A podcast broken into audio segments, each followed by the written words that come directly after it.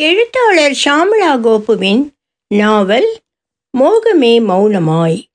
ஒலிவடிவம் சரஸ்வதி தியாகராஜன் பாஸ்டன். அத்தியாயம் ஆறு. மெயின் ரோடில் பஸ்ஸை விட்டு இறங்கி கரம்பமேட்டுக்கு போகும் மண் சாலையில் நடக்க ஆரம்பித்தார்கள்.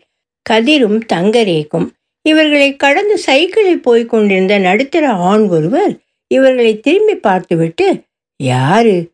புதுசா இருக்க. யார் வீட்டுக்கு போறீங்க? என்று கேட்டார். பதில் சொல்வதற்குள் நின்று கேட்காமல் போய்கொண்டே இருந்தார். பாரு கிராமத்து குசும்பு. கேள்வி கேட்டுவிட்டு பதிலுக்காக நிற்காம போறத. சிரித்து கொண்டான் கதிர்.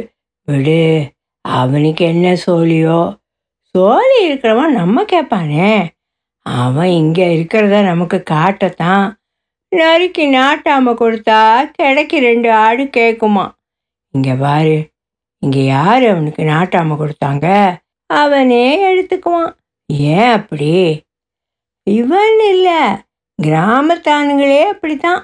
சின்ன விஷயத்த கண்ணு காது வச்சு பெருசாக பேசிடுவாங்க. ஏ அப்பா ரேக்கு நீ சாதாரண ஆள் இல்லை. உனக்கு எல்லாம் தெரிஞ்சிருக்கு. இங்கேயே பிறந்து வளர்ந்தவங்க நாங்கள் இந்த ஊரை பற்றி தெரியாதா? நாங்கன்னா நாங்கள்லாம் யாரு? ஏ நான் மீரா எல்லாரும் தான். இந்த ஊரா? இங்கேயா நீங்கள் பிறந்து வளர்ந்தது? ஏன் உனக்கு இவ்வளவு ஆச்சரியம்னு தெரியலையே? அவர்கள் ஒரு அரசு மேல்நிலை பள்ளியை கடந்து போனார்கள். இதோ இந்த பள்ளிக்கூடத்தில் தான் மீரா படிச்சது. மீரா படிச்சிருக்கா? என்ன ரொம்ப ஆச்சரியப்படுற? உங்களை பற்றி ஒன்றும் தெரியாதில்ல. எனக்கு அதான் நீ படிக்கலையா ரேக்கு ம் அதுக்கெல்லாம் ஒரு கொடுப்பனை இருக்கணும். அதுக்கு மேலும் படிப்பு மண்டல ஏறணும். அதுதான் எனக்கு கிடையாதே. ஆனால் மீரா அப்படி இல்லை. இந்த பள்ளிக்கூடத்தில் பெரிய படிப்பு படித்து முத ஆளாக வந்துச்சு. அப்புறம் ஏன் மேலே படிக்கலை? சுழுவாக கேட்டுட்டேன் ஏதோ இந்த பள்ளிக்கூடம் உள்ளூரில் இருக்கவும் ஏதோ இந்த மட்டும் படிச்சிச்சு. இல்லாட்டா அதுக்கும் தான் ஏது படிப்பு? நல்லா படிக்கிற பிள்ளை ஏன் மேல் கொண்டு படித்தா என்னவா? நாங்கள்லாம் படிக்க முடியுமா? ஏன்? முடியாதா? சாதாரணமாக கேட்டான் கதிர். உனக்கு என்ன தெரியும் எங்களை பற்றி ஆக்ரோஷமாக கேட்டவளை பார்த்தான் கதிர். எப்போதும் அவள் வயதினருக்கே உரிய இளமையின் வேகத்தோடு சதா நேரமும் கதிருடன் அக்கப்போரில் ஈடுபடும் விளையாட்டு பெண்ணான ரேக்கு அப்போது காளி சுரூபமாக இருந்தாள். அவர்கள் குடும்பத்தின் பின்புலமும் அவர்கள் வளர்ந்த சூழலும் அதில் அவர்கள் அடைந்து வரும் அவமானங்களும் அவளுக்குள் உக்கிரமான தீயாக கொழுந்துவிட்டு எரிந்து கொண்டிருந்தது. இந்த ஆணாதிக்க சமூகத்தின் மீது இருந்த கோபம் இப்போது கதிரவளிடம் வெளிப்பட்டு கொண்டிருந்தது. அவளுள் எரிந்து கொண்டிருந்த உணர்ச்சிகளுக்கு பணிந்தவனாக மென்மையாக கேட்டான். ஏன் ரேக்கு? எனக்கு தெரியாமத்தானே நான் கேட்டேன். கோவிச்சுக்காத. நல்லா படித்த பிள்ளை மேற்கொண்டு படிச்சிருக்கலாமே. என்று ஒரு ஆதங்கத்தில் தான் கேட்டேன். மன்னிச்சிரு. அமைதியாகவே நடந்தார்கள் இருவரும். இன்று மாலையில் தான் அமிர்தத்திற்கு தகவல் வந்தது. ரேக்கின் பாட்டி மிகவும் சுகவீனமாக இருக்கிறார்கள் என்று. ரேக்கின் கையால் கடைசி ஒருவாய் பாலிற்காக மட்டுமே பாட்டியின் உயிர் காத்து கொண்டிருப்பதாகவும் உடனே வந்து பார்த்து செல்லுமாறு கூடுதல் தகவல் வரவும் கிளம்பியிருந்தார்கள். இரவு நேரம் ஆதலால் ரேக்கை தனியே அனுப்ப இயலாமல் கதிரவனையும் உடன் போய் வருமாறு பணித்தார்கள் சுந்தரமும் அமிர்தமும். சமயம் வாய்த்தாலும் வாய்க்காவிட்டாலும் தன்னுடன் மல்லு கட்டும் ரேக்குடன் தனியே போய் வருவது கதிருக்கு சற்று கலக்கமாகத்தான் இருந்தது. என்ன வம்பு பண்ணுவாளோ தயங்கியவன். அழும் ரேக்கை தோளில் சாய்த்து கொண்டு கண்கள் கலங்க நின்றிருந்த மீராவின் விழிகள் கதிரவனை பார்த்த பார்வையில் உடனே அவளை கூட்டிக் கொண்டு கிளம்பிவிட்டான் கதிர்.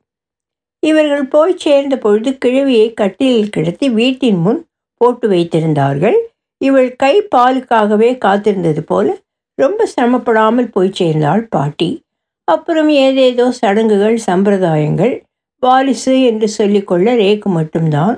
ஓரளவிற்கு வசதியானதாகவே இருந்தது அந்த ஓட்டு வீடு. ரேக்கின் சம்பாத்தியம் பாட்டியின் வாழ்க்கையை லகுவாக்கி இருந்தது. தன் பேத்தி என்றேனும் தலை சாய இந்த வீட்டிற்குத்தான் வரவேண்டும் என்று நினைத்தாளோ என்னவோ ஓரளவிற்கு அந்த வீட்டை மராமத்து செய்து வைத்திருந்தாள் பாட்டி.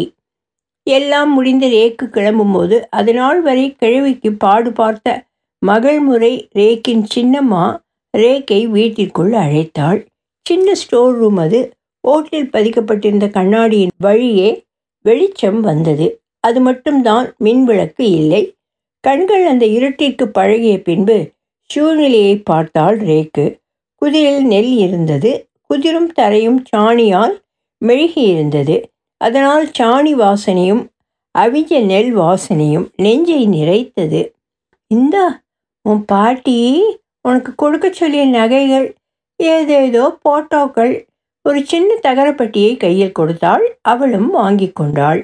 சின்னம்மா வெளியே திண்ணையில் அமர்ந்திருந்த கதிரவன் ஒரு பார்வை பார்த்துவிட்டு ரேக்கிடம் திரும்பி சொன்னாள் நீ கல்யாணம் கட்டி புள்ளக்குட்டி பெற்று உங்கள் அம்மாவும் நீயும் பிறந்த இந்த வீட்டில் ரொம்ப நாளைக்கு நல்லா இருக்கணும்னு சொல்லிட்டு போச்சு உங்கள் பாட்டி. கல்யாணமாம் நைந்து சிரிப்பு ஒன்று வெளிப்பட்டது அவளுடைய உதடுகளில் இருந்து. ஏன்? இதோ இந்த பையன் நல்லா தானே இருக்கான். இவனை எப்படியாவது கல்யாணம் கட்டிக்கிடு. சின்னம்மா சும்மா இரு. யார் மனசில் யார் இருக்காங்களோ? மனசு என்ன மனசு? நீ இத்தனை வருஷம் அமிர்தம் வீட்டில் வேலை செஞ்சியே. பணம் காசு ஏது கொடுக்க மாட்டாளா அவ? இங்கேயும் சொல்லிக்கிற மாதிரி கொஞ்சம் நிலப்பலம் இருக்குது பேசாமல் ஊரோட வந்து இரு. போதும். சின்ன பிள்ளையா இருந்த நாள்லேருந்து நீ வேலை செஞ்சு சம்பாதிச்சது அவள் ஒன்றும் பேசவில்லை. சம்பாதித்தாளாமே சம்பாதித்தாள். இவர்களுக்கு என்ன தெரியும்? தாயும் தகப்பனும் இல்லாமல் பாட்டியிடம் வளர்ந்த தன்னை மகளைப் போல பாதுகாப்பாக இத்தனை நாளும் கட்டி காப்பாத்தினாளே அமிர்தம். கூட பிறந்த பொறுப்பு போல பாசம் கொட்டினாளே மீரா. ஐந்து வருடங்களுக்கு முன் மீரா பட்ட கஷ்டத்தினை நினைத்து பார்த்தாள். இவர்களால் அல்லவா இன்று அவளுக்கு அந்த கதி? என்னை மட்டும் வாழ விட்டிருப்பார்களா இவர்கள்? ஐந்து வருடங்களுக்கு முன் இந்த ஊராரும் உறவினரும் மீராவை என்ன பாடுபடுத்தினார்கள்? அதன் விளைவாக இன்று மீரா வாழும் நொந்த வாழ்க்கை நினைத்து பார்க்கவே கஷ்டமாக இருந்தது. இனி இந்த ஊரில் தனக்கு என்ன இருக்கிறது? தனக்கென்று இருந்த ஒரே ஜீவனும் போய்விட்டது. கையில் தகரப்பெட்டியுடன் கதிரவன் துணையுடன் அதே மண் சாலையில் நடந்து வந்து கொண்டிருந்தாள் ரேக்கு. கையில் என்ன அது பெட்டி? எங்கள் பாட்டி கொடுத்ததான் அதில் என்ன இருக்கிறது? என்னவோ கொஞ்சம் நகைகளும் ஏதேதோ போட்டோவும்.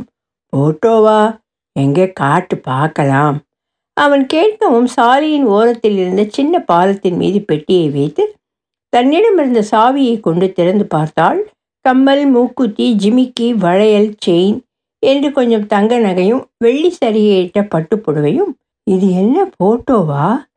ஒரு கீத்து கொட்டகையில் இரண்டு பெண்கள் பெண் கடவுள் வேடமிட்டு கையில் சூலாயுதம் தரித்து முடியை விரித்து போட்டு கண்களை உருட்டி தத்ரூபமாக அலங்காரம் செய்து நின்றிருந்தார்கள். அருகே ஒத்த வயது உடைய இரு சிறுமிகள். வேறு மற்றொரு போட்டோவில் அதே இரு பெண்கள் ஆனால் அரிதாரம் பூசியது போல ஒப்பனை ரெண்டு சிறுமிகள் சற்று பெரியவர்களாக இருந்தார்கள்.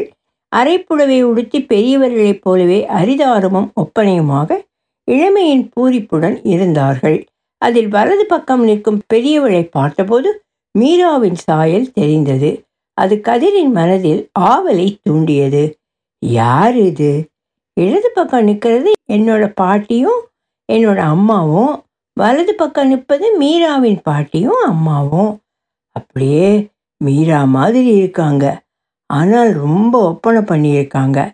ஆமாம் ரெண்டு பேரும் நாடகத்தில் நடித்தவங்க விளக்கமாக தான் சொல்லேன். நாடகம்னா இப்போ நம்ம ஊரில் எல்லாம் கோவில் திருவிழாவில் கூத்து போடுறாங்களே அது போலவா? மண் சாலையில் நடந்து போக வேண்டிய தூரம் ஒரு புறம் இடுப்பில் இருக்கும் பெட்டியின் சுமை ஒரு புறமாக நடப்பதே சிரமமாக இருந்தது ரேக்கிற்கு. கதிருடன் பேசிக்கொண்டு போவது வழிப்பயணத்தை கொஞ்சம் சுடுவானதாக ஆக்கக்கூடும். ஏதேனும் கதை எழுந்து கொண்டு போவதை விட இவனுக்கு விளங்க வைத்து விடும் நோக்கில் ரேக்கு அவர்கள் வாழ்க்கை வரலாறை சொல்லப்போக அது மீராவினுடையதாக இருந்தது. அது இன்றைய அவளுடைய நிலையை அதன் காரணத்தை வெளிச்சமிட்டு காட்டியது. கதிர் அவள் கையில் இருந்த தகரப்பெட்டியை தன் கையில் வாங்கி கொண்டான்.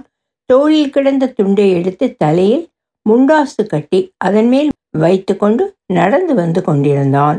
ரேக்கின் கை பாரம் இறங்கியது. நடப்பது எளிதாக இருந்தது. இவனுடன் இணைந்து போகும் பயணம் இனிமையாக இருந்தது. இவன் கடைசி வரை கூட வருவானோ என்ற மனமயக்கம் உண்டாயிற்று. அதேபோல் மனதில் உள்ள பாரத்தையும் இதோ இவனிடம் இறக்கி வைத்து விடலாம் என்ற நம்பிக்கை உண்டாயிற்று. அந்த நம்பிக்கை அவளை அவர்கள் சரித்திரத்தையும் ஐந்து வருடங்களுக்கு முன் மீராவிற்கு நடந்ததையும் அவனுக்கு விவரிக்கலாயிற்று. மோகமே மௌனமாய் தொடரும். ஒலிவடிவம் சரஸ்வதி தியாகராஜன் பாஸ்டன்.